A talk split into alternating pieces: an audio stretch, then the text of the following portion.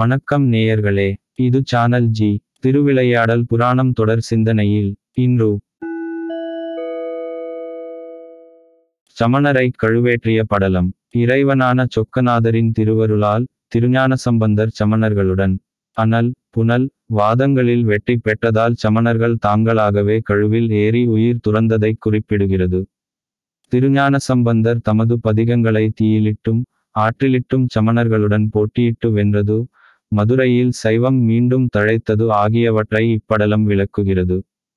சமணரை கழுவேற்றிய படலம். திருவிளையாடல் புராணத்தில் ஆலவாய் காண்டத்தில் அறுபத்து மூன்றாவது படலமாக அமைந்துள்ளது. படலம் என்பது புராணக் கதை. திருஞான சம்பந்தர் சொக்கநாதரின் திருவருளால் குன்பாண்டியனின் வெப்பு நோயையும் உடல் கூனினையும் போக்கியதைக் கண்டு மங்கையர்கரசியும் குலச்சிறையாரும் பெரிதும் மகிழ்ந்தனர். மதுரையில் மீண்டும் சைவத்தை தளிர்க்கச் செய்யுமாறு திருஞான சம்பந்தரிடம் வேண்டுகோள் விடுத்தனர். திருஞான சம்பந்தரும் இறைவனின் திருவருளால் எல்லாம் நல்லதாக நடக்கும் என்று அவர்களிடம் கூறி திருக்கோவிலை அடைந்து இறைவனை மனமாற வழிபட்டார். ஞானசம்பந்தர் இறைவனாரிடம் ஐயனே பாண்டிய நாட்டில் மீண்டும் சைவம் தழைத்தோங்க அருள் புரியுங்கள் என்று வேண்டிக் கொண்டார். பாண்டியனின் வெப்புநோயை தீர்ப்பதில் தோல்வியுற்ற சமணர்கள் திருஞான சம்பந்தரை வாதிட்டு வெல்ல முடிவு செய்தனர். மன்னனிடம் இதனைத் தெரிவித்து அவரை வாதப்போருக்கு அழைத்தனர். மன்னனும் இதற்கு உடன்பட்டான். போட்டியின்படி மதுரை நகருக்கு வெளியே அக்னி குண்டம் வளர்க்கப்பட்டது. சமணர்கள் தங்களின் பாடல்களை பனையோலை சுவடியில் எழுதி குண்டத்தில் போட்டனர். திருஞான சம்பந்தரும் போகமார்த்த பூன்முலையால் என்னும் திருநள்ளாற்றுப் பதிகத்தை அக்னியில் இட்டார். அக்னி குண்டம் எரிந்து முடிந்ததும் திருஞான சம்பந்தரின் திருநள்ளாற்றுப் பதிகம் எரியாமல் புதுப்பொலிவுடன் இருந்தது. சமணர்களின் பாடல் தீயில் கருகியது. ஆனால் சமணர்கள் சமாதானம் அடையாமல் புனல் வாதத்திற்கு திருஞான சம்பந்தரை அழைத்தனர்.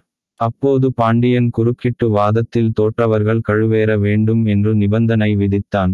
இருவரும் ஒப்புக்கொண்டனர் வைகை ஆற்றில் சமணர்கள் பனையோலையில் எழுதிய தங்களின் பாடல்களை இட்டனர்.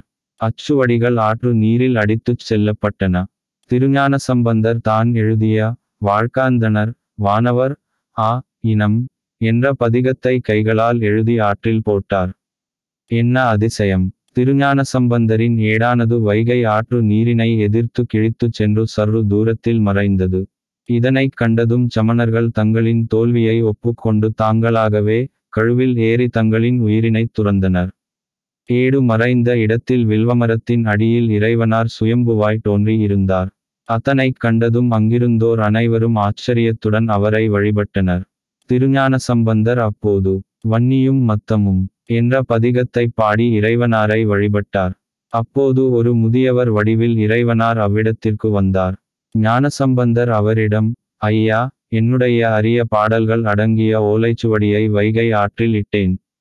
அது ஆற்றினை கிழித்து கொண்டு சென்று இவ்விடத்தில் மறைந்து விட்டது என்றார். முதியவர் ஞானசம்பந்தரிடம் ஏடுகளை தந்து மறைந்தருளினார்.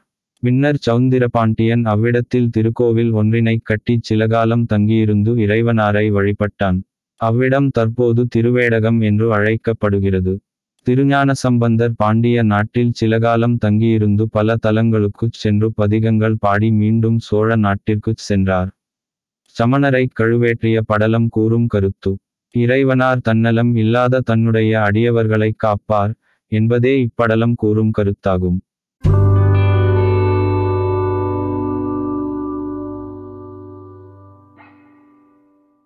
அன்பு நேயர்களே உங்கள் சானல் ஜியில் தினம் ஒரு நிகழ்ச்சி ஒளிபரப்பாகி வருகிறது. உங்கள் கருத்தை எங்களுக்கு எழுதி அனுப்புங்கள். எழுதி அனுப்ப வேண்டிய முகவரி podcast channel g at gmail.com.